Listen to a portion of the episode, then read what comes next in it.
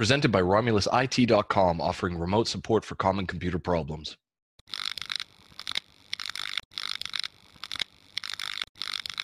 Today, we're speaking with Bellator MMA President Scott Coker. Uh, Bellator has been unavailable in Australia for a few years now, but is back through Channel 10 Down Under and uh, allows for Bellator content to be aired, as well as I've been noticing recently that Bellator has been uploading more and more content to YouTube, making it more available to mm-hmm. uh, viewers across the globe.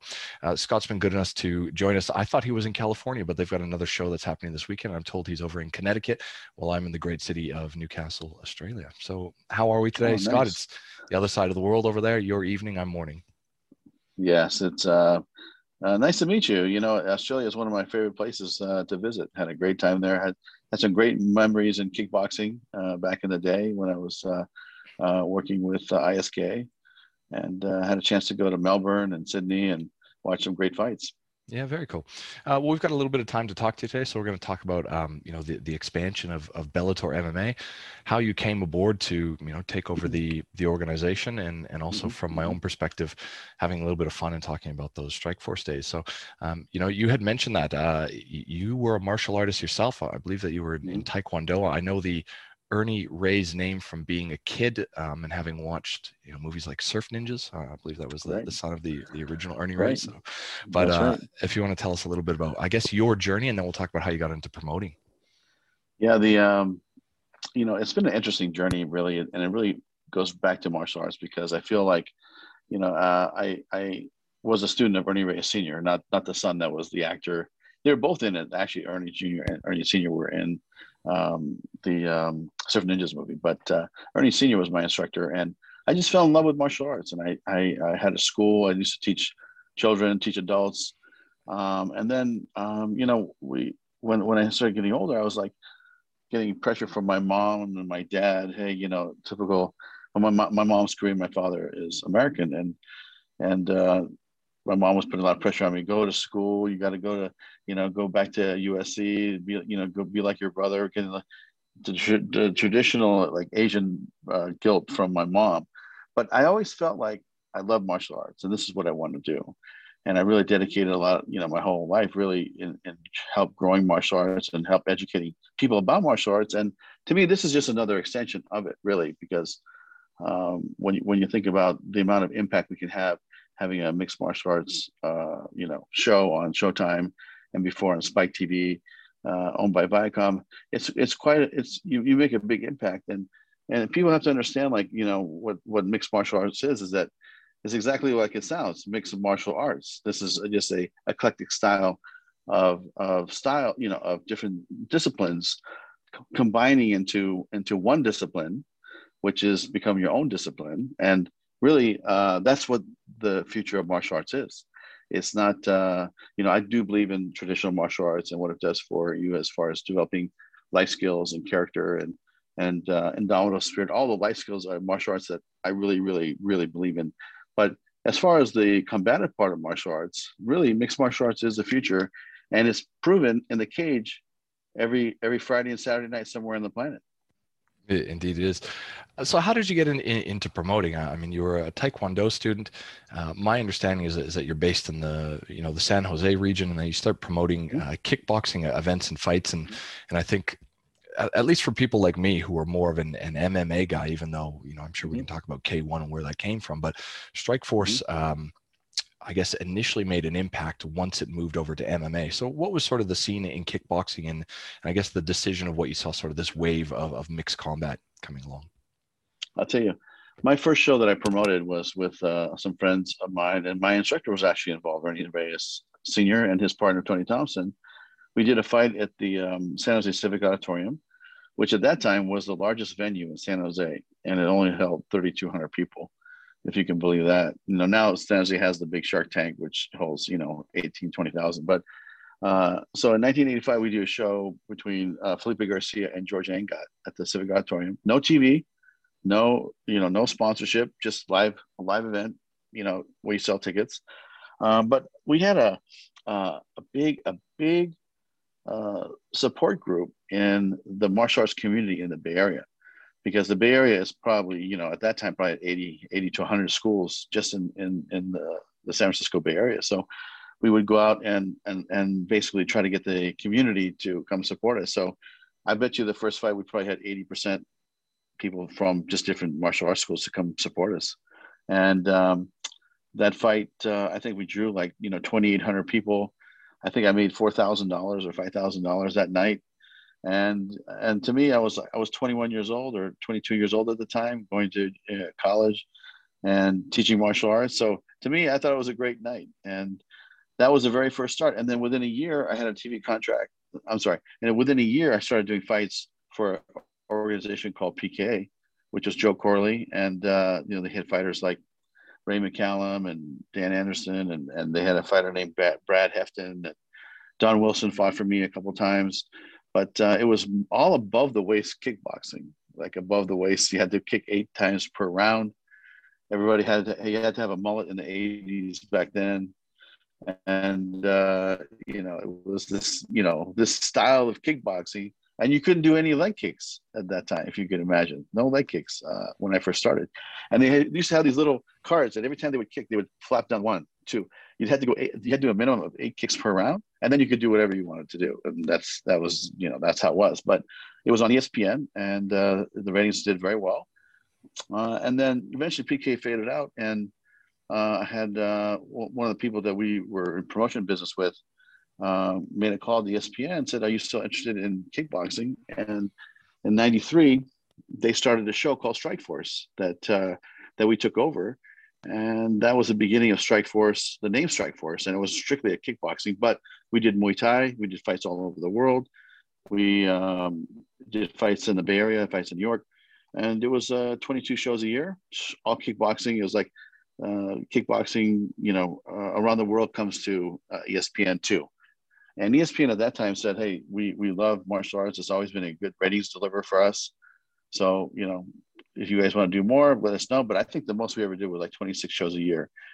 And then you fast forward, and then and then I got an opportunity from that opportunity to uh, meet Mr. Ishii from K1, who, as you as you know, was you know the the legend of all the greatest fight fights and fighters in in in the heavyweight division at that time were fighting in Japan from K1 starting from 93 onward and uh, they asked me to run the North America operations uh, and I thought about it and you know eventually we worked the deal out and so I worked for K1 uh, for a while and then MMA became legal in California and I started Strikeforce MMA in 2006 with the Frank Shamrock Cesar Gracie fight at the uh, SAP Arena in San Jose. So that's kind of the order was kickboxing, turned into K1.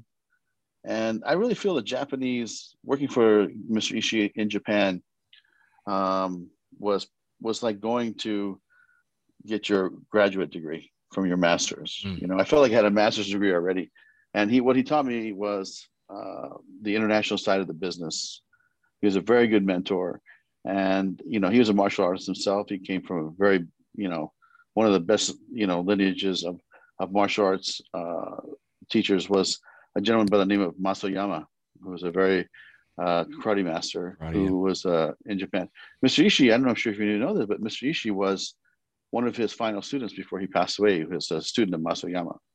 So he comes from this very good, uh, you know, history of great education and and I felt like you know coming from martial arts, you know, this this he we just spoke the same language and he kind of took me under his wing and and and really showed me the ropes, which I'm, I'm forever grateful because he was a great mentor. And then the K1 kind of starts slowing down, and you know all the great fighters like Sam Greco and uh, Ernesto Hoost, Peter Aerts, they all started, you know, kind of retiring at some point, and uh, then K1 just really started slowing down because they only uh, we're in the heavyweight division pretty much. They they would dabble in in welterweight, but heavyweight was their bread and butter, and uh, and then uh, we, I was never going to get into MMA business. To be honest, I really loved kickboxing at that time, and and uh, I was watching MMA, and one day I get a call from the California State Athletic Commission, and he said, "We're going to start allowing MMA fights in California." And so I said, "Oh, well then, you got to give me the first show because I've had a license here as a fight promoter for 22 years." And, and they did. So they gave me the very first show in California, and that was the birth of Strike Force MMA. Hmm Uh, I, have had the chance to talk about Master Young. We've had um, I used to train with, with Peter Graham, who who spent time um, mm, at his oh, yeah, dojo, and, and, I teach BJJ now. And, and my it's out of a karate mm-hmm. studio where there, um, gentleman Cameron Quinn, I think, is the head of uh, like the, the version of Shotokan karate that he runs over here. And it's, yeah. it's very interesting that lineage because that uh, I believe it's that that was the origin of K1 was effectively I believe to put karate up mm-hmm. against the um, the, the best martial arts. Did you um prior to you know the the introduction of MMA, everyone seems to have kind of this light bulb moment where um, they kind of realize how different freeform fighting is. Coming from Taekwondo and then moving into K1 and, mm-hmm. and ultimately MMA, mm-hmm. did you kind of you would have been there to see this evolution where when when they strip it down to bare bones of how raw real fighting is? Was there any mm-hmm. sort of moment like that for you? You know, I, will tell you, um, when I think about the evolution of, of mixed martial arts, it was really, it wasn't that I took, it was a light bulb moment for me from a traditional martial artist, because luckily my instructor was very eclectic and he was uh, a Filipino, he still is a you know, Filipino master of, of Eskrima and Kali. So we would do other styles when uh, not just traditional Taekwondo. And uh, when Gracie's came here in 93, uh, he was one of the first ones to go work out with uh, Ralph Gracie and Royce Gracie. And so we started training with different disciplines. But what I will say is this is when when Hoist won the very first show, everybody in America and I'm sure around the world, except for uh, outside of Brazil, was like, "Whoa, what what what was that? Like, how, what, what is this jujitsu stuff you have to learn?" So people started gravitating towards jujitsu, and that happened for the first probably let's say three or four years, and then along comes the wrestler, the Mark Coleman and the Kerr era, where they're just ground and pound you and just you know and just you know take it to you. And so what what that taught me was okay, you got you you better wrestle too, right? You better learn how to wrestle and you better learn jujitsu. And then Maurice Smith uh, comes along and starts knocking people out with head kicks because he could do some jujitsu and learn how to stand back up. And he had some anti jujitsu, he calls it. And uh, he was knocked out one of the Gracie brothers with a head kick, knocked beats up Coleman. So people are like, okay, now over it took about 15 years. So people say, okay, I got to do jujitsu, I got to do wrestling, I have to do uh, striking, right, boxing and anti-boxing, and and then to kind of George St. Pierre, I believe, was one of the first fighters that kind of put it all together. And now what you see is uh, a complete fighter, and that and that the the the way of the art has proven itself. And if you don't know all these dip- disciplines and can put them together and someone else can you're going to be at a disadvantage and they're probably going to get you because you know somebody that can grapple that can wrestle that can strike is going to be a very dangerous opponent to fight uh, I do want to talk about your your time with K1 because there's not a lot of people that mm-hmm. were around during that time of of kind of you know this this era that that it grew mm-hmm. through. What, when you were in Japan, that there would have been organizations, um, you know, there would have been Pancrase. I think they were both doing, um, you know, shoot and mm-hmm. fixed fighting at that point in time. Mm-hmm. I think mm-hmm. originally that's the time prior to Pride that they had the, the Coliseum events, which I believe were the first events with with Rickson. Do you uh, was mm-hmm. it was it on the radar to you that this was happening, or with with how big that K one was, was it sort of like this this sort of you know backroom brawl thing, or, or was it on your radar at the time before you know Pride ultimately moved into that space? Yeah, you know, it was uh, Pride started in '97, I believe, and K1 started in '93. So there's a four-year gap where they, you know, there was no existence of Pride. And even when Pride first started, it didn't have a major TV deal, and it was kind of this underground thing. But a lot of fans because of who was fighting, and they developed their own fan base.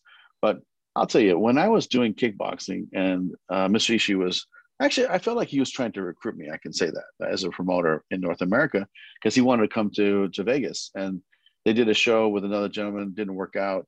And so he had his lieutenants fly over and we're trying to make a deal. And I couldn't make a deal. I was like, very much, I had like an entrepreneur mindset because I've never, you know, worked for other people putting on shows for someone else. And um, so I was um, coming back from Thailand I was uh, at the Fairtex uh, gym there and the gear company. And he said, please stop by Japan. So I did. So I went to the Osaka Dome, 1997, 90, 97, 98. And um, I went, I walked into this, this arena and I couldn't believe it. I just couldn't believe it. I was walking around going, oh my God, there's 60,000 people in here, right? And seriously, there's 60,000 people in there. And if you're sitting at the top rafters, I mean, the, the people in the ring must have looked like, you know, a quarter inch tall, but the, this place was jam packed and the production was unbelievable. I couldn't believe it. And I was sitting there going, wow, how, how are you ever, how are you ever going to do this? So I said, you know what, this might be uh, something that might be a lot of fun. And, you know, uh, I get to, I'll get to learn a lot from K1 and uh, I had just met Mr. Ishii for the first time. And this guy was so charming, so engaging. And uh, like I said, we clicked off because, you know, he he's a martial artist and he has a great lineage. And I, and I, you know, I believe that, uh, you know, especially being an American going to Asia, if I didn't understand the Asian culture, because I was born and raised in Seoul, Korea, until I was nine, coming from a, a mom that's Korean and understanding martial arts, I could have never worked for K1 effectively because they were very much a martial arts uh, like run promotion. Uh, and the one thing that still sticks me to, to this day, which is I think a differentiator between us and the other leagues, is like he always told me. He said you have to have respect for the fighter because at the end of the day, they are the stars. It's not about you. It's not about me. It's about them because they are the warriors. They're the samurai, he called them, that are stepping into the ring to compete so you have to treat them with the ultimate respect. And that's how we treat the fighters here at Bellator. It's really based on the way he really taught me and showed showed me how he his philosophy and his belief. But I, am telling you, the we had such a when I say we K1 had such a great run, uh, and some of the most exciting fights uh, I've seen in my life: kickboxing, MMA, jiu-jitsu, boxing.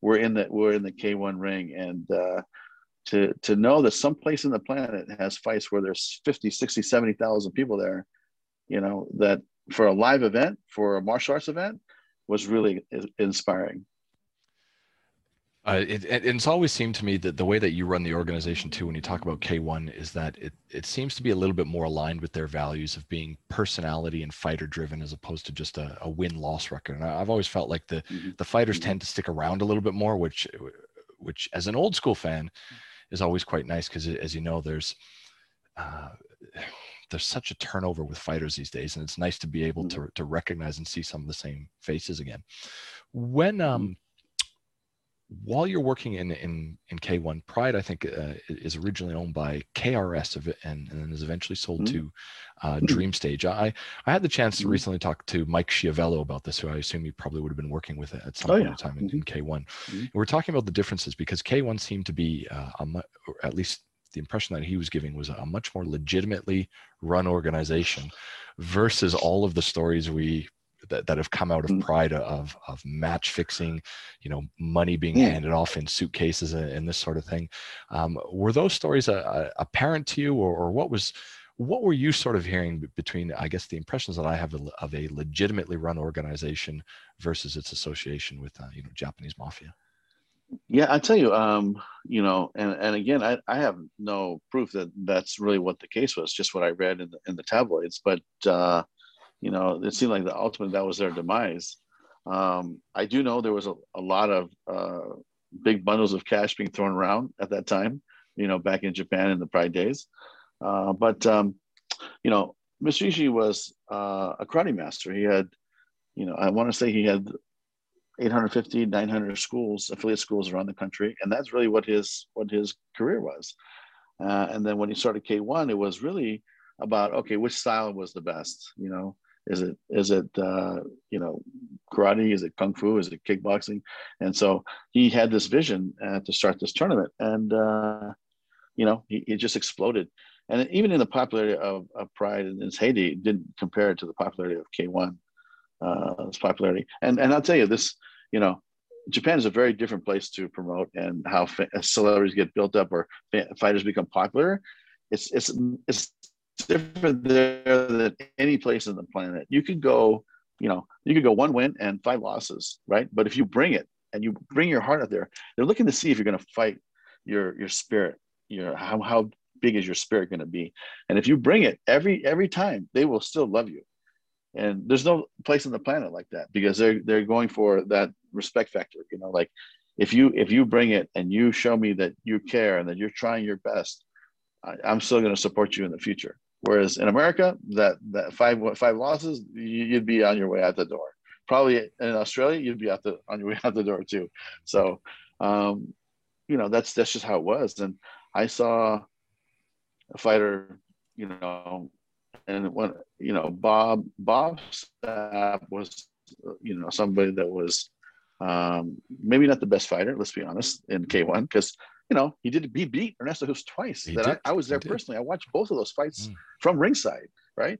And basically, Ernesto was trying to get in and knock him out, and then Bob just hit him from a, just with a pushed him in the corner, just kept you jamming know? him into the corner, exactly. yeah, just just you know, just swinging for the fences, right? But when you have a guy that's 325 pounds fighting a guy that's 230, you know, and and Ernesto easily could have won that fight by you know distancing himself, but he chose to engage, and then he got caught and then that was it. But both times it happened to him. Uh, but my point is, like when I think about Bob Sapp, when I, I, remember when he first came to K1, and it was Sam Greco that brought him uh, to K1 from the wrestling days, right? Okay. And uh, you know, I came in, I'm like, this guy doesn't know how to fight, you know. And so he started training with Matt Hume up in Seattle. They bring him to Japan. They have these fights, but within a year, uh, after he beat Ernesto, he became a superstar. You mm-hmm. could not, you could not go have a meal with this guy anymore. You could not go and and have a cup of coffee with this guy because you would walk down the street in Tokyo and it was like being with the Beatles. You know, it's like three, four, five hundred. It's just you know they all started mobbing him, and it's you know he had deals with Panasonic, he had a deal with Coca Cola, had a deal with Pizza Hut. He was doing quite well, and then uh, you know eventually he faded out. But uh, the popularity and the uh, the the the Japanese fans being um, uh, you know you know idolizing these fighters is something I've never seen before in any, any other country. Mm. You come back and, and we'll, we'll take it back over to Strikeforce now because I guess um you know for a lot of people that might have watched that it, it had some some truly amazing moments and, and if you only know the UFC as a brand the majority of a lot of these champions originated in Strikeforce and, and the you know the other guy that I want to get into is the fact that the UFC couldn't get Fedor and he seems to be a mm-hmm. staple of your your brand for for multiple years now so mm-hmm. yep. you, you come back over from K1 start getting into Strikeforce you, you, want to tell me a little bit more about the difference in the mm-hmm. appetite with American audiences of, of how you operate and, and a little bit more about the Strikeforce years yeah I mean um, Strikeforce was really driven on uh, Strikeforce MMA I'm talking about uh, was really driven on the fact that I wanted to be the first one in California to do it because I feel like I've paid my dues. I've been here 22 years. I should be the first one to do MMA in, in the state. And listen, everybody was trying to get that first show, not just the UFC, but King of the Cage and, you know, all, all these, you know, we're trying to get le- legitimate shows done by the athletic commission, legitimate venues. And, um, you know, there's probably four or five people I would say trying to get that position. So they gave it to me and, you know, I had a good relationship with Frank Shamrock and AKA because uh, Javier Mendez, who owns AKA, uh, was actually a, a student of mine way back in the day, way before.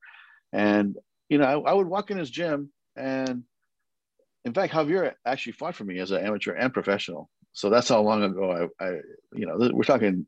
It's been like a 30, 35 year friendship with the guy. You know, it's been amazing. But so it comes from a different place. And I walk into his gym, and there's Koscheck, and there's Fitch, and there's Cung Le training there, and there's Frank Shamrock, and there's Mike Swick, and uh, you know the Sham- Frank Shamrock was the teacher of all these guys. Then Josh Thompson comes into the picture, and then Ralph Gracie had Nick Diaz. Nick Diaz was just a little kid at the time.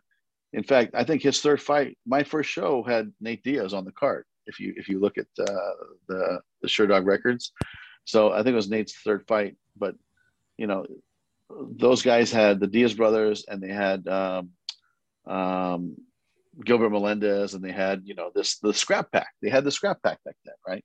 So um, I said, okay, well, listen, we should put this together and let's let's let's figure this out, you know, like who fights who. And so I sat down with Javier. We re- literally went to a restaurant and wrote on the paper napkin, like, okay, this guy should fight this guy, and then Gilbert should fight this guy, Josh should fight this guy, and we just wrote the whole fight card down on a piece of paper, and I still have that piece of paper till to this day, and I and I use it as my matchmaking guide back then in 2006. And and think about this: we didn't have any TV back then, right? Because it was a taboo. It was really like a taboo sport back in the day. There wasn't any major channel carrying it except for Spike TV, which is a cable network. But it wasn't on CBS. It wasn't on ABC like it is today. It isn't on Fox as it is today. It was not accepted like it was. And so we have all these great fighters in the Bay Area put to, put together for a show. And, uh, you know, we sold 18,265 tickets for that show. And uh, I think we held a record for a long time. In fact, we might still hold a record for indoor venue uh, as far as tickets sold. But, you know, it was it was great to walk in and see, uh, you know, all the way to the rafters packed. And like I said, we didn't have a TV deal. We had no sponsorship. And then eventually we grew into that. And and the second fight, it was interesting because because of my relationship with K1 and they knew Sakakibara, Sakakibara actually sent over the main event for my second fight, which was Alistair Overeem fighting Vitor Belfort. And that was June of 06. Again, no TV, no sponsorship. It was just kind of, you know, we had 15,000 people that came to the show. And it was a, a live event show that you had to come see in person. Uh, otherwise, you wouldn't be able to see it. Uh, and then, um, you know, we're kind of coasting along, had to deal with a small deal with HDNet. Uh, and then um, along pops this other uh, another league called Pro Elite.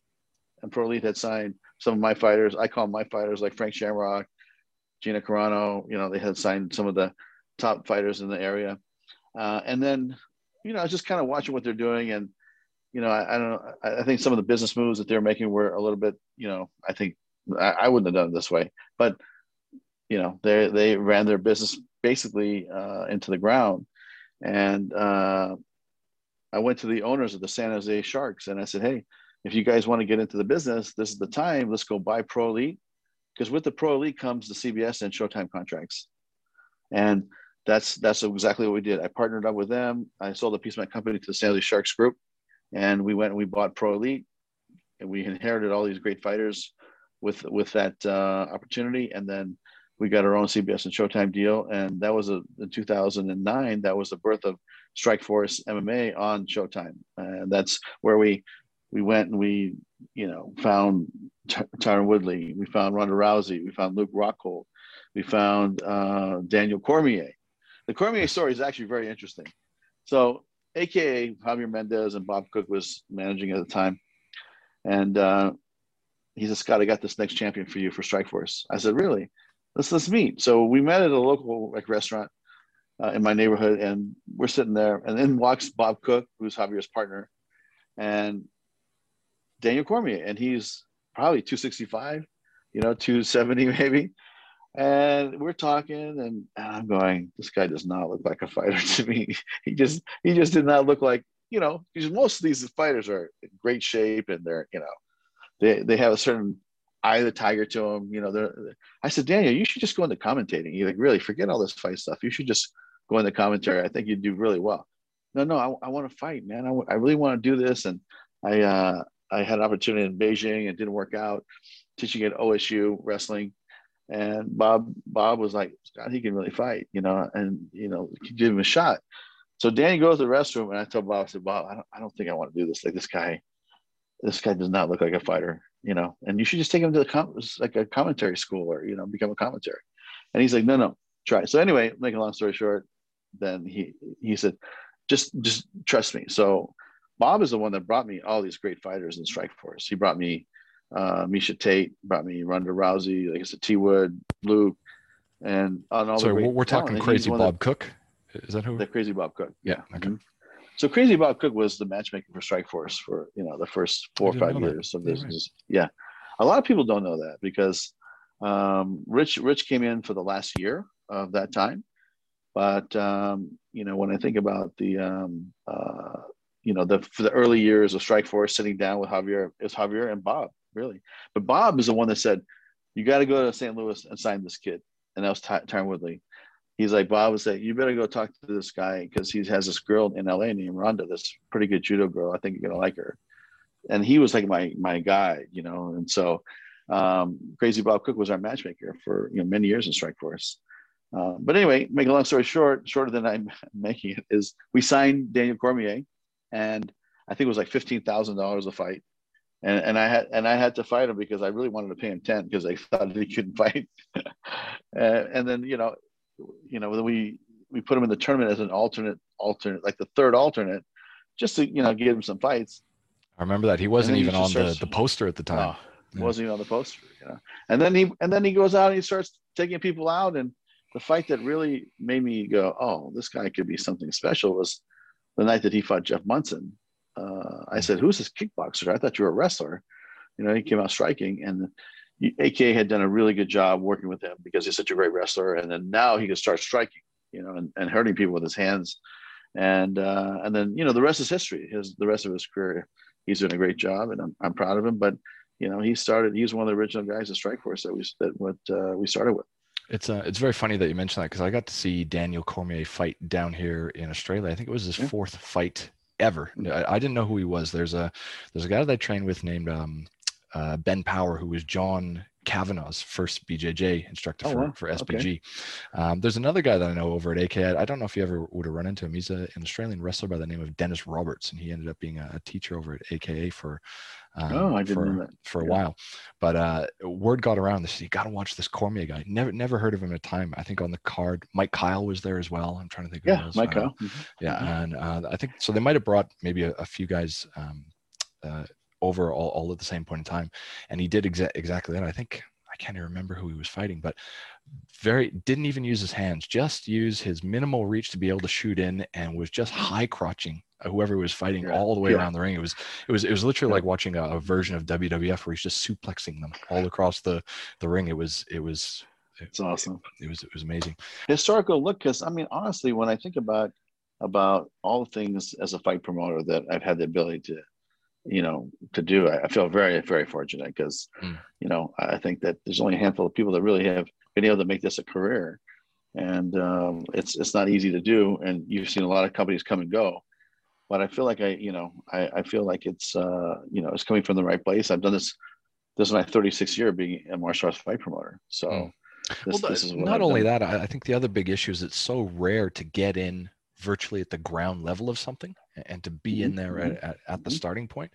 Mm-hmm. Um, mm-hmm. And I think it's just fascinating, especially, um, you know, I, I enjoy other sports as well, but you know, if you compare this to to baseball or, or football or hockey, mm-hmm. there isn't anywhere near the evolution of a sport that you're watching during your mm-hmm. lifetime outside of you know mm-hmm. maybe maybe Mark McGwire, Sammy Sosa, you know, getting on steroids. there's not, you know, there's not, there's not such an evolution. You know, even even when we're watching mm-hmm. it now, it's fascinating to see how they're evolving into the calf kicks. Mm-hmm. How mm-hmm. how you can't mm-hmm. really put up a, a, shell or a Philly shell the way that boxers did, and the way that you know, um, even going back ten years, the way that blast doubles or single legs were effective, and now it's really about mm-hmm. setting that up for body lock takedowns and just sort of this natural evolution for for the fight game. Yeah, I, I totally agree. And you know, if you think about this is this is why I love martial arts. Like if you think if you take it back to let's say the 60s and and you looked at and you read up on Bruce Lee's philosophy and everything that about Bruce, that's what he was saying back then was mm. that the the classical mess is a mess and that you'll end up in a graveyard, you know, like with all yeah. your classical techniques, but you know that you, you have to develop your own style and you can't just be uh, you know this particular style because it's going to take multiple styles to be effective. And I'm telling you, I did martial arts in the 70s and that that is a no-no. Like you have to live and die by the karate guy can beat the the the kung fu guy. The kung fu guy hates the taekwondo guy. The taekwondo guy hates the judo guy. Yeah. I mean, that's really how it was. Like you, you really felt like, oh, my my style is better than anything that you guys are doing. And so, you know, that's why I really respect Bruce and his writings, which I I read quite often. Is that uh, that uh, he really had an outlook uh, that was 50 years ahead of his time, if you really think about it. It's amazing. Well, I've, I've, got um, Tao of Jeet Kune Do as the book. I, I remember when, when I was still getting mm-hmm. to the early UFCs, I remember that. But I rewatched, um, what, is it Game of Death, the one that's got Chuck Norris in it, where they fight in the Coliseum? is that? Uh, is the, that's Return of the Dragon. Return of the, the Dragon. Dragon. Yeah. And mm-hmm. I, I completely forgot about that because he kills him with a guillotine choke. And I was like, that's wow, right. that's mm-hmm. I completely forgot about that. And just because I've all restored these Bruce Lee films into like you know 1080p yeah. high, high, def, so going yeah. back and watching a few of those. Um, you, are talking about Strikeforce. So I want to ask you about some of your favorite moments, but you you had mentioned a couple of key points there. One, you mentioned Cung. He was really really interesting to me because again, when when he rose up to fame, I was mm-hmm. still mm-hmm. down under. I'd moved to Australia, and he seemed mm-hmm. to be one of those guys who mm-hmm came out of nowhere. It's just like the mm-hmm. fanfare followed him. I assume he must have had a mm-hmm. following or reputation, but I, again, this is years ago, so I'm I'm trying to think. But I believe he was already in his late 30s by the time that he sort of went pro under the Strikeforce brand, and almost like from the first mm-hmm. fight or two, he he became sort of a, a phenomenon. I assume he must have had a, a, a large fan base already in, in, the California area at that yeah, time. I mean, Cung Cung was. Uh, I mean, he owned the Bay Area when it came to the the following that he had. I mean, he had a big following here. Had a big school here, a big following. They come it all with their their flag to the school. And um, but keep in mind, when I met Cung, he was fighting in uh, a show, another show that was like a Kyokushin style fight. So he did Sanshou, which is Sanda, which is like the Chinese martial art uh, fighting style. And then, the belts. Um, is that the same one that I think of? That's where you can where you can actually throw the and you could yes you could throw them it's uh, it's basically that's right because those uh, were the first fights that he had. I remember he'd throw like a one-two and then just yeah. kind of hip toss yeah. these guys. Yeah, that's right. You could do a scissor kick, you could sweep, you could do a lot of things you couldn't do in kickboxing, and then uh, and so we would promote a lot of Cung's fights. Uh, I would say in the late '90s and early 2000s. So his the first 10 years of his career that I promoted Cung, he he was not an MMA fighter. He was a traditional martial artist uh, that came over uh, from the fall of Saigon. Uh, I want to say 75, 76 and um, learned traditional taekwondo. So that's where he got his kicks from. But he he evolved obviously, uh, and he started learning Chinese martial arts in this Sanshou style. Uh, and um, but he would fight in karate, traditional karate tournaments. He would fight in Kyokushin tournaments. You know where they would one. The first round was in a gi, with you know just bare, knuckle like this. The second round you had gloves, you could kickbox. The third round you could throw and do all the stuff. Like, so these are the, the K one mixed fights, Jerome Le Banner versus Don Frye type. Before things. before they did that, right. before they did that, and um, but when I saw him on TV and I said, oh my god, this guy could be a star because he's a good looking kid. He was built, and uh, and he fought just so amazing. And so I was like. Oh, he lives in San Jose. He lives 20 minutes from me. Like, well, how can I not know this guy? Because he was just in a whole different martial arts circuit. So, you know, I got to sit down with him. I said, "Cung, listen, we could we could put you on TV. We could build you into, uh, you know, a, a, big star." And and uh, you know, like I said, the first ten years it was just all kickboxing, Sanshou, traditional karate, and then when MMA became, he said, "Look, I, I used to wrestle too, like in junior college, and and if you look closely at Cung's ears, you could definitely tell he's got those cauliflower ears that that a lot of the wrestlers have, yeah. and so he had enough to get up meaning that if you took if you took him down, he could get up, and he could fight his way and scramble. So he had that ability to to to really be effective standing up, and and I think that's where he fought his best fights is when he was punching or kicking. Uh, he was dangerous, and doesn't mean he, you know, obviously he didn't win all his fights, but I've never seen Cung in a boring fight.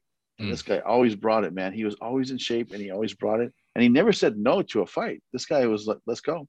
You want to do it? Let's go, Coker." That's what he used to tell me let's go. And you know, he's um, you know, you know, I mean, in MMA, if he would have started MMA maybe 10 years younger, you know, 10 years before he got into MMA, uh, I think that uh, you know the sky would have been the limit for him to be uh, a mixed martial arts fighter. But uh, you know, he's a traditional martial artist that went to combat uh, combat fighting and then went into MMA. So by the time he started MMA, he was probably in his early 30s and he still had some success. I mean, you know, I thought he did a good job against some of those fights, and and uh, you know, then I he could, retired. I still have and, that that Rich Rich Franklin KO in my head.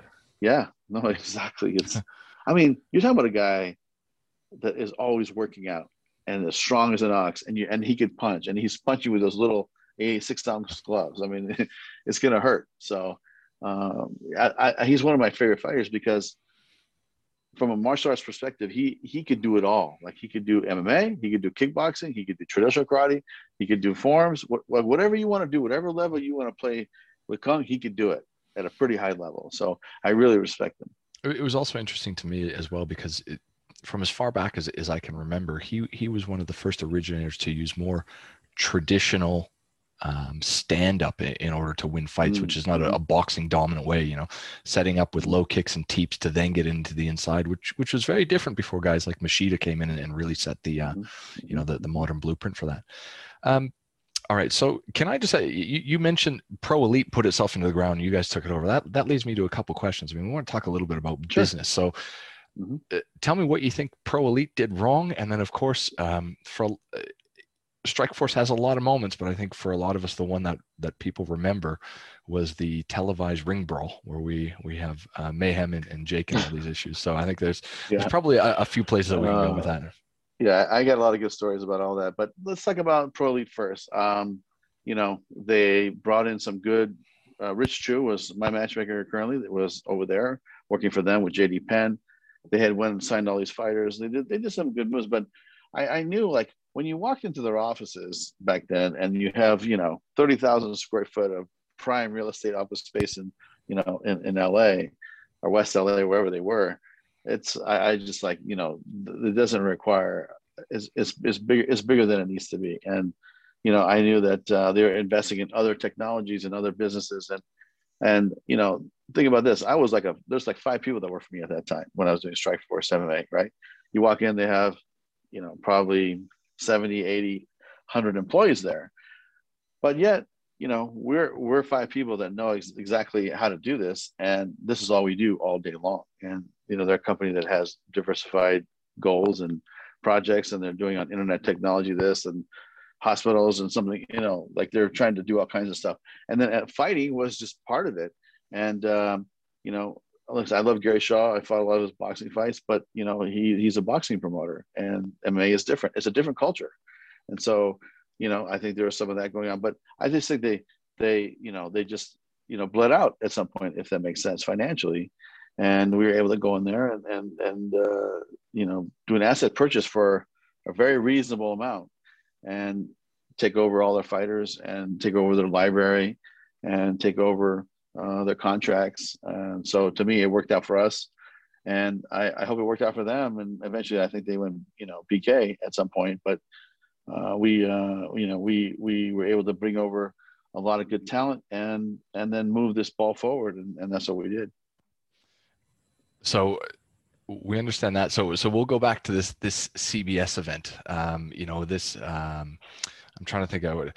Khabib versus Conor, Dillon Danis, who, who you would know yeah. well as well. That that yeah. was sort of the uh, for for not fans who haven't been uh, involved with it longer term. This CBS event though was really, I guess, the the big thing at the time. I, I can distinctly hear, you know, Mauro Ranallo, who's who's a, I'm from Calgary. Uh, Mauro's from Calgary as well, um, going yeah. off about how, you know how this was so shameful but I mean, it, it's ratings. Did that, what was the impacts of this brawl that happened at the time for for you? Well, listen, it's um, you know, and the irony of it all is I didn't even see the the brawl. I wasn't in the cage, right? What happened was the fight was over. I started heading to the post fight press conference room to get ready for my post fight press conference, you know, um, discussion with the media.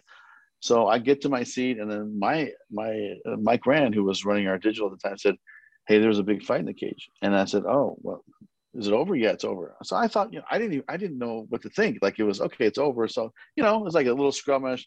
It wasn't until later I saw it on YouTube that I saw the, the, how big it was. And I, and I was, and I'm watching this thing going, oh, this is not good. This is not good.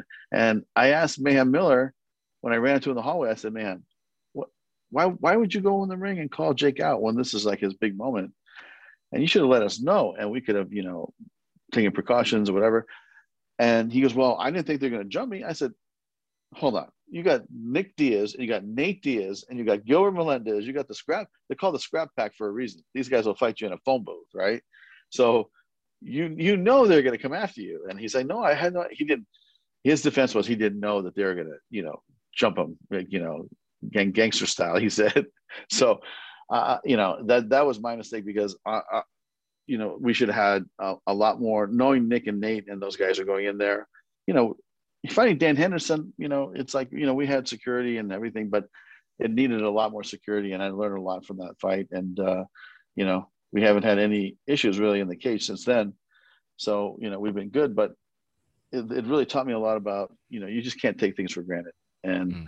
that was something that was unfortunate and you know, listen, it was, um, it was, uh, you know, I told, uh, who did I tell this to? I told uh, Jake, I said, I tell Gilbert this all the time. Hey, you, you guys, you know, it only, you only took me 10 years to get back to CBS and Showtime, but I'm not going to blame you guys. yeah, fair enough. What are, what are some of the, you know, ultimately, um, Strikeforce ended up getting sold to, to Zuffa. And, and I think you ended up mm-hmm. as part of that, that contract what are some of the milestone moments or, or the things that you're most proud of or, or, remember the most about, about the brand? You know, I'll tell you, it's something that uh, I still get emails, you know, every week about, man, I love Strikeforce so much. It was the greatest. And, and and I'm still a fan of it. I still love it, and I still have my my hoodie and my shirt and my hat, and I still wear it proudly. Because if you think about the body of work that we did there uh, in a short amount of time, um, how how we actually, I think we grew the next talent for the next 10 years in mixed martial arts. Mm. Like what I'm saying is like all the all the stars that came from Strikeforce. And at that time, you know how it was. Dana was saying, Oh, Strikeforce fighters suck, this, that. Well, we sell them the company and then they're like 80% of the champions after, you know, six months, right? So, you know, it's like, look, propaganda is propaganda. And, and I get it, you know, he's just being a promoter. But, you know, at the end of the day, we we develop, you know, the the roster and the the future of MMA. And so that's something I'm really proud of. And the other thing I'm really proud of is that um, you know when when when these guys had an opportunity to go prove themselves, you know, uh, fighting you know whoever fighting the you know arguably they said the best in the world, you know they came out victorious. And I was a guy honestly, I was like the the umpire in baseball sitting behind the catcher, and I'm like, Strikeforce, click, Strikeforce, click, strike for okay, UFC gets one, so we're three and one. Strikeforce click. And I, at one time, I think we were like 10 and two against UFC fighters, and I was counting them all because it's it's like your baby. You're you're you're this is like you're you know you're so proud of these guys and and everything that we did. So to me, that that was really was setting up the next. You know, like I still get calls from T Wood and Luke Rockhold and mm-hmm. Daniel Cormier.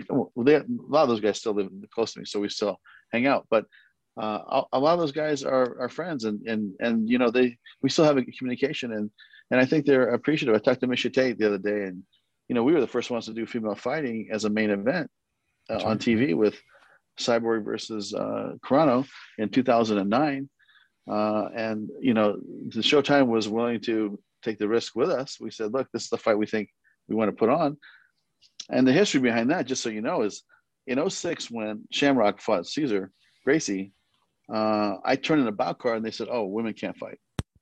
The athletic commission said, "No, no, women can't fight." I said, "What do you mean?" They said the the women are not allowed to compete in the MMA yet. I said, "You saying the men can compete, but the women can't compete?" And this is in 06. And they're like, "Yeah, that, that's what we're saying." And it took two years for them to. Uh, it took six to eight months for them to compete, but it took a couple years of lobbying with the commission, which we did because at that time, of course, you know, women will never fight anywhere here, women never fight anywhere there. And we just kept promoting it, promoting it, but they were not allowed to go five minute rounds.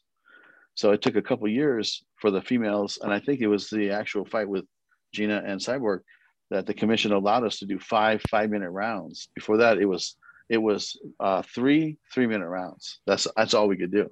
So what you know, did you? Um, I think uh, you know you, are bringing up Chris Cyborg and and and she was mm-hmm. she was the Mike Tyson of fighters at that time. What when when you had her mm-hmm. under contract, what what do you try to do with a woman who is who is so significantly far above the competition? I mean, you even mentioned the the Gina fight, and I can remember that where she came in sort of smiling, prep for the fight, and and it was it was a beatdown, and and she's been the most dominant fighter of, of women of all time until yeah, uh, yeah. Amanda, effectively. Yeah. But how do you sort of deal with that sort of talent where where she's just so far above everyone else? I, will tell you, this tells you a lot about Gina's character because you know Gina and I are friends, and, and we are you know we we had a conversation, and I remember her agent saying, Gina wants to fight Cyborg, and I said, well, hold on. I, I, I was saying, hold on, you know, like why don't we get a tune-up fight because she hasn't fought in a couple years?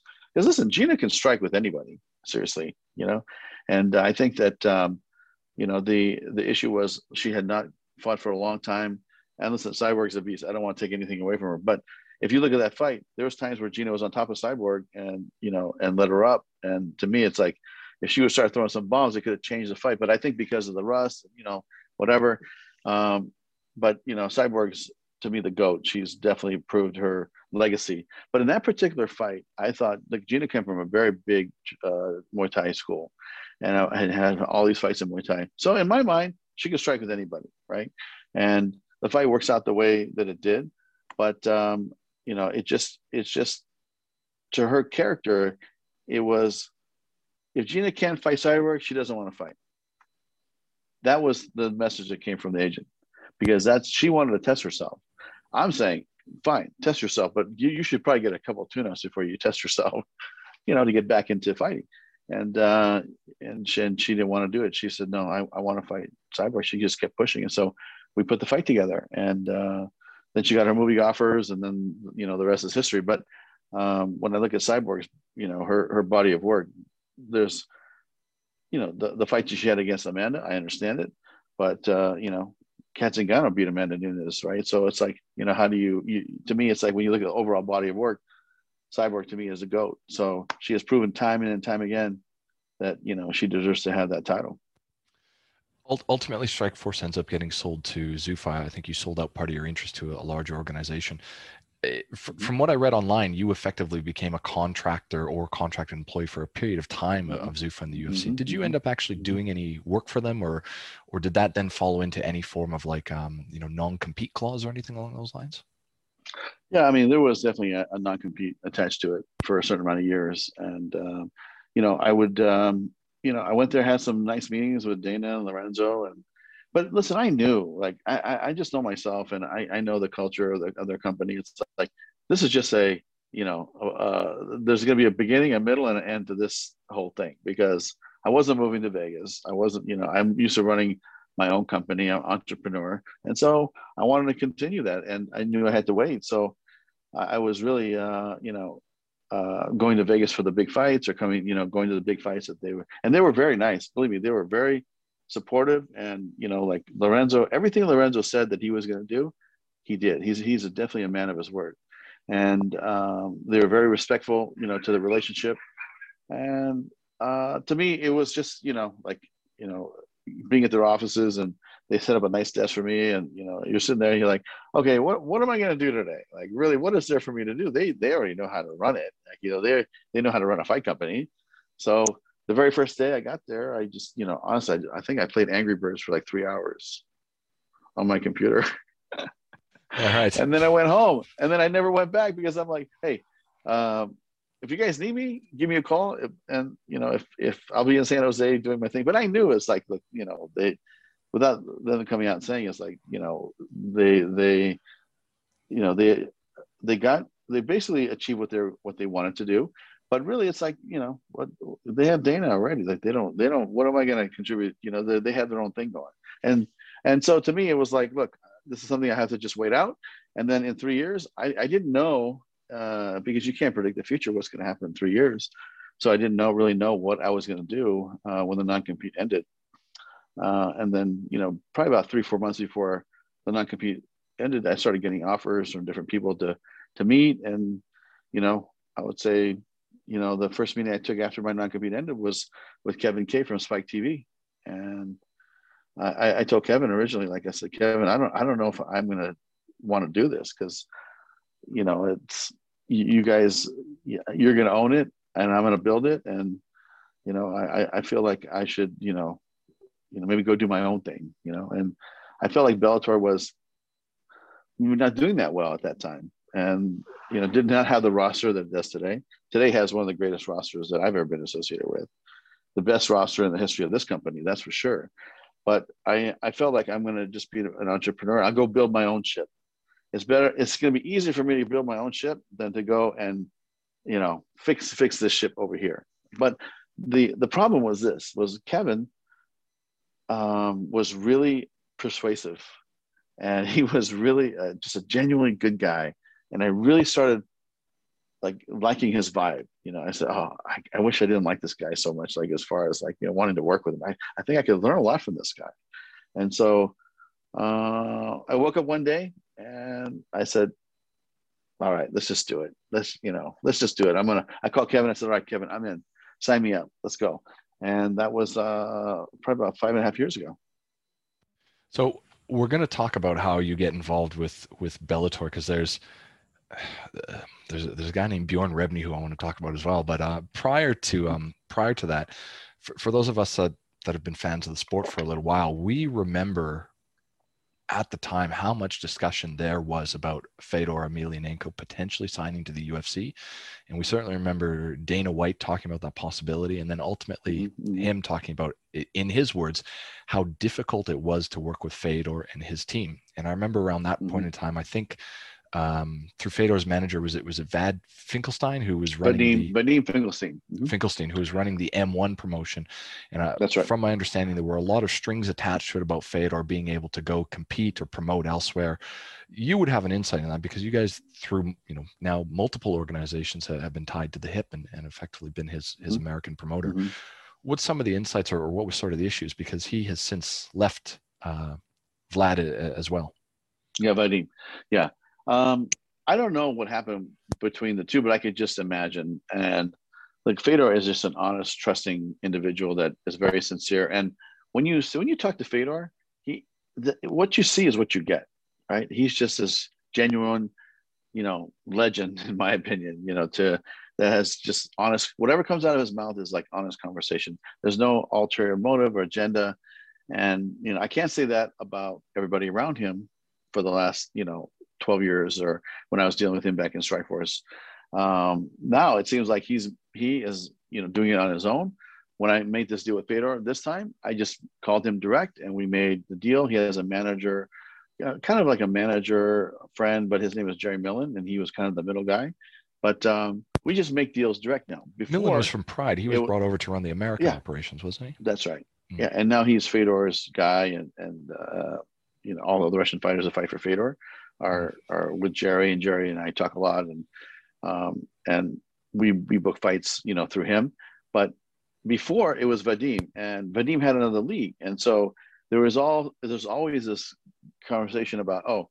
Yeah, Fedor, you know, Fedor wants this, and then Fedor wants to co-promote. Fedor wants his logo on the mat. Fedor, Fedor didn't want any of that. It was Vadim that wanted all that, you know, you know items that help promote his brand so um it just got a little bit old you know to me. And then uh, i just said okay we're not we're not going to get there. But originally when when they had uh fallout with affliction that's when he was supposed to fight josh barnett and that fight didn't happen.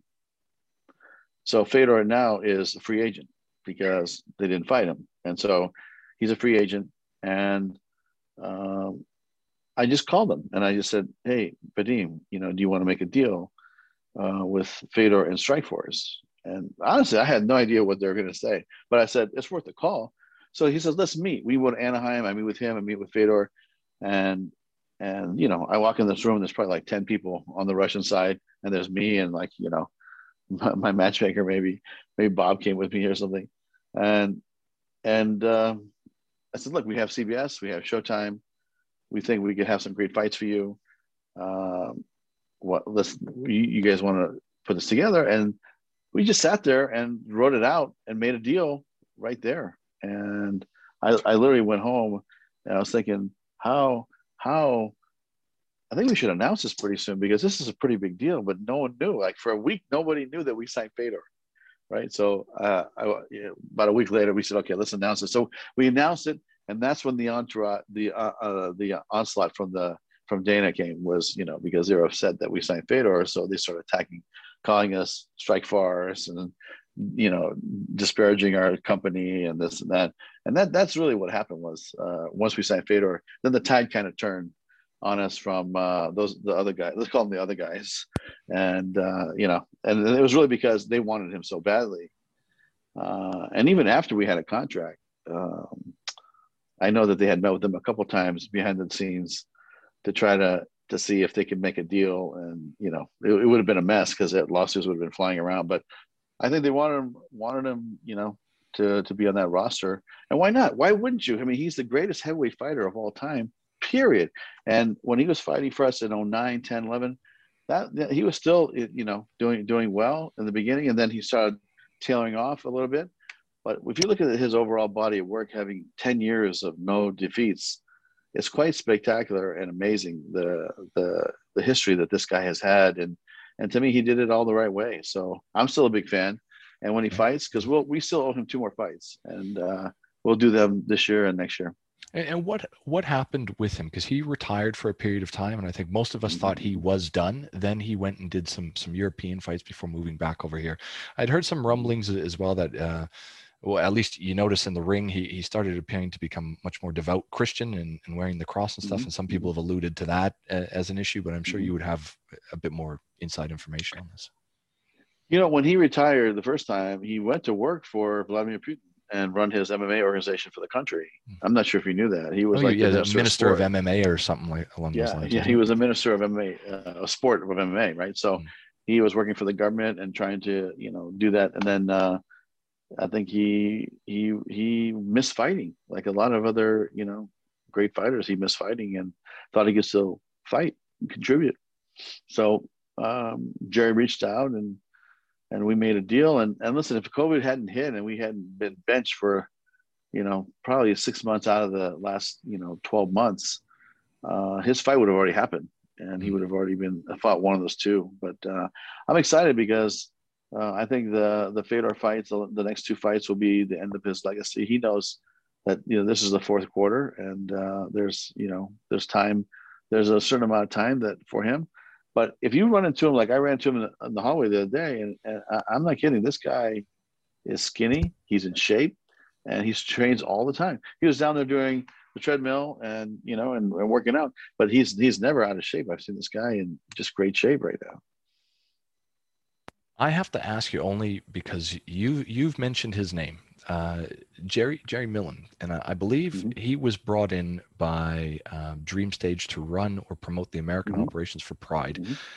Again, I I don't know the man, haven't heard of it, but there there there are certainly some disparaging comments about him as a person. I, if I'm not mistaken, I think they originate from Stephen Quadros, who was saying that Oh, he was um, Okay. Outstood him, uh, which is how Morrow was brought in or something. But there, there are certainly some people that Oh, that, that don't hmm. seem to be a big fan of him. So I, I just want to, I guess, because I've got you here, ask about your interactions. Yeah, you know, I tell you, I can only tell you my interactions. Like, you know, uh, I think he's, uh, you know, done good for us, and you know, he's, you know, MMA is not his business, his core business anymore. He's has other businesses, but he still loves being around, and you know, we'll we'll hang out and have coffee and tea, and uh, I would say, you know, I've never had a problem with Jerry in that sense. But I, I have heard of those rumors. I have I have heard those rumors.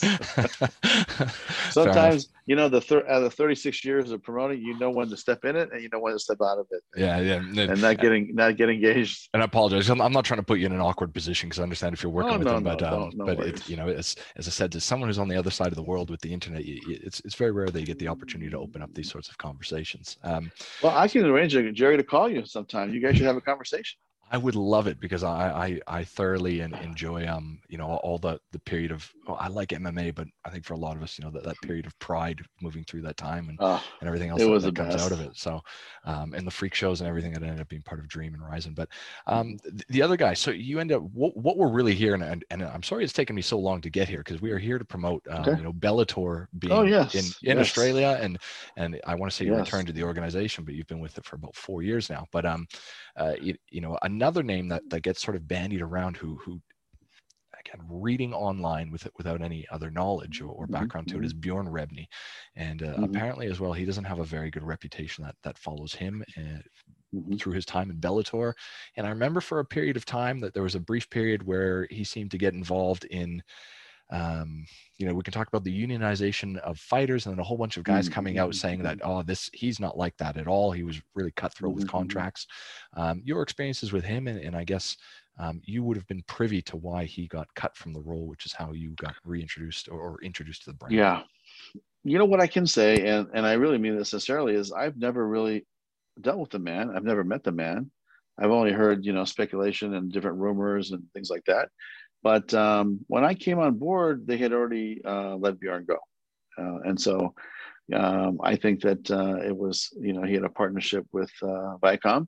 And I think the partnership, you know, didn't work out. And so they wanted some new leadership to come in and, and take over the ship. And and uh, you know when I I think that you know he was uh, no longer there. I want to say maybe you know two days before I showed up at the offices, and and that was kind of an awkward moment, right? You walk in, and there's all the Bellator staff, and there's like 40, 50 of people, and you know, hey, I'm Scott Coker. You know, I I've done this before. I think I could do a good job here, and here's what we're gonna do, and here's and uh, I remember one guy raising his hand in the bag and saying, "Hey, um, are we all getting fired today?" I'm like, no, no one's getting fired today, boys and girls. We got we got a lot of work to do because we had so many fights to promote. But I tell you what, the very first fight I went to, it made me realize oh man, coming from Strikeforce where we did arena fights with big fighters and big production, and you know, like it was definitely a great show. And to go to the first Bellator fight that I, when I was taking over, it made me realize going, oh man, we got we got a lot of work to do here. We got a lot a lot of growth to do. And you know, listen, it's taken you know uh, what five years to get there. Uh, but these fighters, when when you find a fighter like you know AJ McKee or let's say a young Luke Rockhold or you know like these towns, it takes about four or five years to build them to get them competitive to where they can fight anybody in the world. It's not going to happen overnight. People people think that you know you want to build a roster from the bottom up, which I think we're really good at. I think we're good star builders. I think we're good star identifiers, and we know talent extremely well. Uh, we have access to every gym in the country, every manager in the world, and you know when you but when you pluck somebody from let's say you know a boxing tournament or a jiu-jitsu tournament or you know and you're you're building them it's not going to be a, a, a very quick process. It's going to take time. And that's why i think that you know now people are able to see the fruits of our labor for the last five and a half years. Because if you look at the roster now the free agent acquisitions then building from the ground up that's that was my same formula. It's the exact same formula I used in Strikeforce, and I think that we're going to have great results because now our guys that we spent all this time building are now able to, you know, to be main events uh, in in some of these big fights. But it's been quite a ride, man. Thirty six years. It's you know, it's been. Uh, you know what, what they say when I sold when I sold Strikeforce, uh, I remember saying to somebody, "Oh, you know, it seemed like it just you guys just you guys just launched." I said, look, it only took, you know, 24 years to become an overnight success. Right. Yeah. So it's now 36 years into it. I, you know, it's been a, it's been a roller coaster ride, but so many great high points. Uh, and I just love it. It's, it's been a lot of fun. Um, so let's let's talk about Bellator now, where you're at. And mm-hmm. you know, I've seen some of the other interviews that you do, and and, and you touch on a lot of these things. Um, you know, mm-hmm. about where you expect to take the brand now. Um, in in previous interviews, you you know you mentioned a lot of things that I recognize that, that Bellator was just kind of throwing out these continuous tournaments, which you know mm-hmm. back in the, the original days of, of the UFC and, and mm-hmm. Pride and K1 was mm-hmm. was the model, but it can get a little bit tiring from time to time, and, and you seem to mm-hmm. kind of you know reinvent that through uh, you did the heavyweight grand prix with strikeforce where you know we talked about the yep. onset of cormier and, and and kind of returned it to being something big again mm-hmm. when mm-hmm. when you came into bellator um, mm-hmm. what were the immediate issues that you noticed that, that you thought you needed to change to, to turn this into uh, something more robust yeah you know um, really came down to talent you know i sat down bob cook actually and uh, i said bob what do you think and he's like, Well, you really don't have much here, Coker. And I'm like, Okay, so what does that mean? He goes, You better start signing some people and getting some people over. And I said, Well, how come a lot of good fighters, you know, even free agents aren't really, you know, here? I mean, you have Michael Chandler and they had Eddie Alvarez and they had Pitbull at the time, which, you know, those are great fighters, don't get me wrong, but you can't build a league with three or four great athletes. You need to have, you know, a hundred you know you know big big time fighters to make to make the league. And so um, right now we have 250 athletes uh, signed under contract. But um, I said okay so we'll just do what we did in Strikeforce. We'll start signing new guys. And we signed a kid named Aaron Pico right out of uh, USA Wrestling. And he was you know thinking about going back to uh, try to go for Olympic trials. And and anyway, it didn't work out but he's one of our first signings. And I started telling my guys, okay, we got to look for the next crop and we got to build them. And I knew we had a TV deal and we had some sponsorships. And, um, but I think what they lacked was they had these tournaments in these small venues and they would just go from place to place to place and they would have these fights every, you know, week. But the problem was the tournaments overlapped, right? So you had one division and then the next division would start before this division was finished, you know? And so um, they, they had so many tournament fights that that it was confusing to follow, you know, and as a fan, you would be, well, wait, who, who, who's this? And what, what, what was that? And, and I, and I know the business. So it, it, it's, if it's hard for me to follow, then you, you, you know, it's hard for other people, you know, the average fan to follow. So I said, okay, look, we're going to stop that, that thing. We're going to, we're going to take a step back. We're not going to be in the tournaments. We're going to do single fights. We're going to start building from the ground up, buying free agents from the top down. And, you know, we, we did what we had to do to, to survive the first couple of years with the talent base that we had, which was, you know, I would say moderate at best. Um, and we relied on Michael Chandler, we relied on Pitbull, and even Tito Ortiz. You know, we had we he fought Tito because really, when you look at the roster, those were the, the big fighters at the time. So uh, we signed Chael to fight because I knew that him and him and Tito would have some beef, and then people start talking about it. But um, you know, I think that's turned into one of the the ultimate Bellator clips is their their pre-fight ramblings. Uh, I think is going to be one of the most viewed things now that exists for the organization. You know, I'll tell you, it's um, those guys definitely don't like each other. I can tell you that there there's definitely some hate there, but you know, for for us, it drew eyeballs, and we had we like I said, with the roster we had, we had to do what we had to do, and uh, you know, it's it's it's it's it's just something that we had to deal with. There was no free agents at that time that were really sizable to come over, and it's going to take four or five years to build the next roster. So there's a lot of uh, smoke and mirrors in the early days, let's say, uh, and but yet, you know, I think it did well, and and then when it when it when I th- started thinking about the heavyweight tournaments that we had, the tournament, I thought I started thinking about the heavyweights that we have in our contract, and I felt really good about you know throwing the fight with um, with Mir and Fedor and all the guys that we had in the heavyweight tournament, uh, and um, I think Bader fought Bader.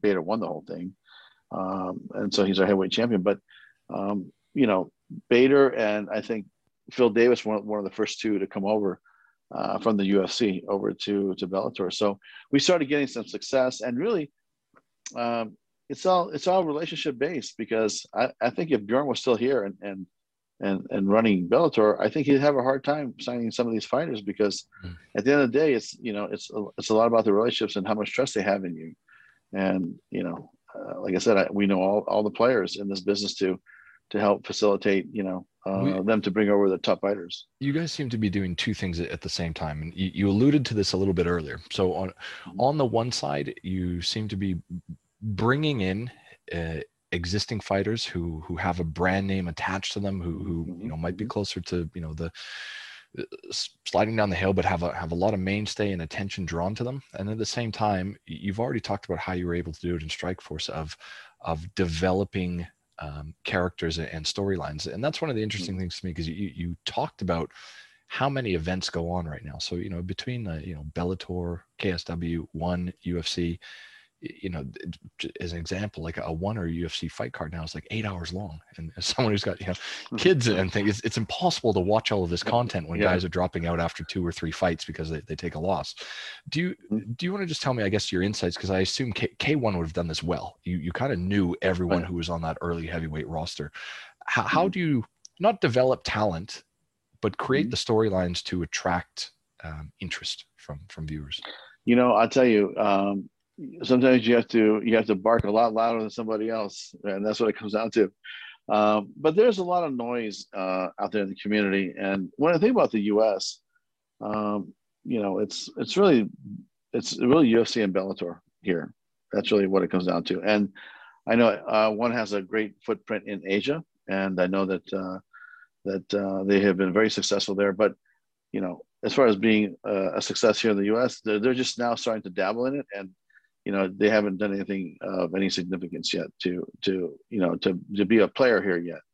Uh, I think if they want to do that, they have to come here and and do it. Like we have TV deals all over the world, including you know Singapore and and uh, and Vietnam and and through the Viacom network, uh, but we're not there promoting. So you know that's not going to be our strong base. Our strong base is going to be where we actually promote and show our fights live uh, in the the time zones that you know that uh, are you know for the local you know audience. So meaning when we when we do the one of the reasons why we did the european fights uh, and expanded was we wanted to grow this brand internationally. So i said okay guys we have to start doing fights in europe because we want to build up europe to be um, like a european series and to be a, its own sub-series uh, inside bellator.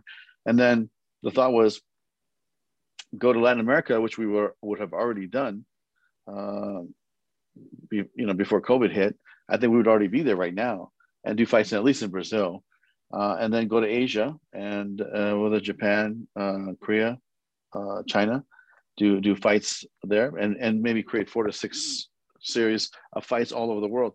And so now you're probably up to 50 fights a year, but you you you're you're you're basically localizing the, this talent, these fights, and that's what I mean by ONE FC is like they have to come here and do it with their roster and they had to put it in the U.S. time zone. Uh, you know, which you know I know they're trying to do, but it's not like you're here. When you're here, you're going to get all the press and all the media and you know all the following, and I think people just you know take it a little bit more seriously. And like for instance, even Bellator. Listen, when Bellator goes to London and does fights, we don't get the same interviews and the same hits and the same media in the in the United States as when we're here in New York or LA doing a fight live. So it's just a matter of you know where do you want to focus your energy and your and your growth. And I think that for us, for Bellator, uh, we want to do localized fights in the four different continents and uh, that we talked about, and and the United States, uh, and then maybe we'll create our own little uh, FIFA tournament, World Cup tournament uh, from there. You know, that's definitely something we talked about internally. So I remember hearing that was the original schedule of what they were trying to do with TUF is to localize it to each environment and have sort of a Grand Prix, but I guess that, that didn't pick mm-hmm. up on the lines. And you've already addressed my mm-hmm. question there because I was going to ask is, is Bellator eh, expanding, which it cer- certainly is. Um, one of the other questions I had, eh, you know, we talked about existing talent and bringing in big names to get that immediate hit. Um, one of the mm-hmm. questions I've always had, oftentimes these guys have an existing contract with with an outside mm-hmm. organization like the UFC. They simply announce that they're retired, but then somehow two years down the track they're signed to Bellator. How do, how does that work? Do they? Well, do, does, does UFC mind, send a release? Mind, the, no, the contract doesn't go away. The contract basically freezes. So they have to be a true free agent in order to come over. And because you're retired doesn't mean you're a free agent. Mm. You know, those those those rights continue on, uh, I believe, uh, in some of these contracts. So um, if they are a true free agent or they went and got their release, you know, from the uh, from different companies, whoever they're with, um, then then the, we're able to have a conversation. But we're not going to, you know, engage in conversations with other other other fighters, other leagues, athletes, because you know that's just going to be a mess. Uh, but you know, if they're a free agent, then we'll talk to them. We're, we we have open dialogue with all all the managers, and they all know that we're here. And listen, we have a pretty uh, hefty budget of, of uh, dollars, million, multi millions of dollars, to to pay these athletes every year. And you know, if they if they want a home, they want another choice, or they want a home, or want to, you know, basically, right. you know, uh, have a have a you know like a sometimes there'll be a bidding process, right? See what you're worth. You're a free agent. Let's see what you're worth, and that's just that's just part of the game now. Whether it's yeah, guys UFC like Wanderlei, Rampage, Mir, Chael, they were all mm-hmm. off contract when when you ultimately ended up picking them up. That's correct. mm-hmm. Okay, cool. Um, mm-hmm. all right. Uh, oh, another big one. Uh, the, former U.S. president Donald Trump, uh, we know that he had interests in affliction. Fedor was also yep. his mm-hmm. uh, big man at the mm-hmm. time. You know, you mentioned mm-hmm. Uh, Fedor's work with the you know, Ministry of Sport over in Russia. Mm-hmm. Have you had any dealings or any interesting stories of, of either the former president or the current president of, of Russia? I, I, have not spoken to uh, you know the president of Russia, but um, I know that Fedor is close to um, the government, and um, uh, you know he has home. But um, it's it just seems very weird that you know we have a lot of lawyers here at Viacom, and one of the, the things that they do is go get these P1 visas for them, all these fighters that we're dealing with, world class fighters. And uh, Fedor said, I, I don't need that. I'll, I'll be fine. And, you know, two weeks later, he had his own visa, his own stamp, and his own thing. So uh, I think Fedor, Fedor is definitely connected in, in, in a lot of ways. And have you had any uh, dealings with former President Trump, who's who's been you know very public about his uh, in, enjoyment of the sport, and I believe is, is, is he attend? He certainly had an invite by Fedor to attend Bellator events. Yeah, I think that um, like uh, I'm not sure what you know their relationship is, but I do know that he was involved uh, with Affliction and he mm. was a partner yes. in Affliction. So, you know, to say the president is a former, well, the former president of the United States uh, was an MMA fight promoter, I think that that's pretty cool. Um, Fighters Union. This is big talk. Um, mm-hmm, as I said, mm-hmm. uh, obviously, you know, it, it, impacts business quite quite heavily, and businesses aren't mm-hmm. aren't in favor of it. Um, but you know, certainly, it's a pretty it, it's arguably one of the most cutthroat industries that, that you can have that potentially leaves um, you know physical damage to mm-hmm. someone. What are your thoughts on this, and, and how does um, it, I guess proceeding with this, or at least some form of uh, it, you know, the U.S. is a very different environment, so not only unionization, but uh, you know, a, a, pool of funds for potential uh, medical care after things like uh, CTE and those sorts of issues. you know what? I'll tell you. I think that you know we donate money every year to uh, the study, and uh, I think we were part of the Cleveland Clinic study with uh, Senator McCain at the time. Uh, so we've you know we've definitely done uh, our part, um, and we'll continue to do our part. Um, when you talk about unions, though, I think it's difficult, and and I'll tell you why, because this is an individual sport, right? It's not an association of athletes, you know, and you're asking them to become a unionized uh, athlete group, because you know, that means that, you know, a fighter that usually fights twice a year provides for his family. Is he going to go on strike? Is he not going to go fight and not get his payday to take care of his family? It's it's not a group sport. It's not like football or baseball or where you need a collective group of people. You know, it's like you know in boxing. Why why have they not been able to set up a, uh, a union in boxing? Because one guy is probably taking home 90% of the revenue in boxing mm-hmm. for the last eight years, which is Floyd Mayweather, right? So you're, I think, I think it's going to be a tough one because um, in the past it just hasn't worked out the way that unions have been successful in combat sports or individual sports, and so I think that that's something that they're going to have to really take a look at. Um, and you know, when we did Strikeforce, you know, uh, my partners at the time were uh, the hockey team, so you know they they were already setting you know setting it up to where you know we have to give 58% of revenue or 55% of revenue to the fighters. And like they were they're already planning you know in case this went down this road because that's what they were thinking about. But it just you know over the last 12 years it just hasn't happened. So we'll see. We'll we'll, we'll see. I mean the, the tide might change but you know if the tide if the tide changes and uh and uh you know the fighters uh, situation changes, then we'll adapt with it. You know, we're, you know, I think that, you know, one of the things that I, I take pride in is, you know, talk to the fighters that I've worked with closely. And, and I think that, you know, we always try to do our best for them and try to make it a win-win situation. Uh, so that's, that's what I would say about uh, our philosophy here at Bellator. Mm. Uh, now that Bellator's back with Showtime and, and airing the events in the U.S., I, am interested to get your perspective on on the generational differences in the popularity between uh, boxing and MMA over the last mm. few years, there seems to be a lot more of a convergence. Um, you know, I was just watching the the last Bellator event, and, and you guys are, are mm-hmm. co-promoting or at least mentioning, you know, boxers and events that are coming up. Mm-hmm. But for mm-hmm. years and years, we've always heard that boxing was uh, a, a much bigger beast than MMA. Mm. But we have a lot of names that are, um, you know, crossing over into household mainstream names now what's your perception on on hmm. you know it goes through peaks and valleys based on the fighters but are are they nearing levels yeah. boxing still significantly bigger i mean listen when you know when floyd mayweather is argue, argue i think he's the highest paid athlete in the last 10 years uh, from any sport right so that's i think you have to factor all that in and uh, you know, boxing has a rich history, and I love boxing. Don't get me wrong. It's like I, I grew up watching, you know, Sugar Leonard fight Hearns, Hagler, Duran, and, you know, that whole era, right towards the end of Ali's time, and and I watched all those great fights, and I watched the Mike Tyson era, which was unbelievable. He was such a monster. Uh, and then you know, then the then the Oscar era, and then the De La Hoya era. I mean, the the Floyd Mayweather era. It's like you know, there in America, the I think that that one fight in the heavyweight division or the uh, like a welterweight division, or Floyd, like when the when the boxer crosses over into that, um, becomes a like a pop culture item. You know, pop culture, not just if you're a boxing fan, you're going to watch this fight, but Mike Tyson couldn't go anywhere in the planet. You know, he was such a uh, just uh, you know like a popular celebrity. He becomes a celebrity, right?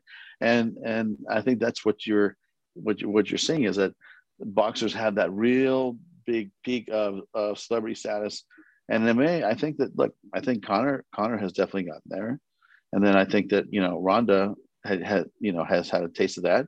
But that's pretty much it. Think about it. You know, I mean, Floyd Floyd fights, he's making two, three hundred million dollars, right? It's you know, it's it's just a much different animal. And and um, you know, I think that uh, there's a just a handful of fighters in combat sports that have crossed over. And again, there's there's Floyd Mayweather, and then you know what? Who's who's been the next closest guy to him that has you know had that celebrity status that has made that kind of money? But in in boxing uh, in America, and I think around the world, there's still room for that boxer to have that big fight, and you know, like there's nothing like going into a big stadium seeing the ring or you know seeing to me seeing the cage and just have just a taste of that big big big event and uh, like i said there's a couple fighters in mma that cross over but uh, there's been you know boxing has such a rich history here. I think that uh, you know that uh, it's very accepted here in the us and uh, you know, you, you, previously worked with Showtime. What are their insights, or, or what is their renewed interest in taking Bellator on, and, and, what are they seeing of what they can do with the brand? Yeah, you know, Stephen and I had a really good conversation, and uh, you know, as you know, he's president of Showtime Sports, and and uh, you know, he's done such a great job with the, the, Mayweather fights and all those great fights that they've done. I mean, they've been around since 1986, uh, and what I'm excited about working with him was when I went back um, to Showtime and had the first meeting with him, all the same people were there.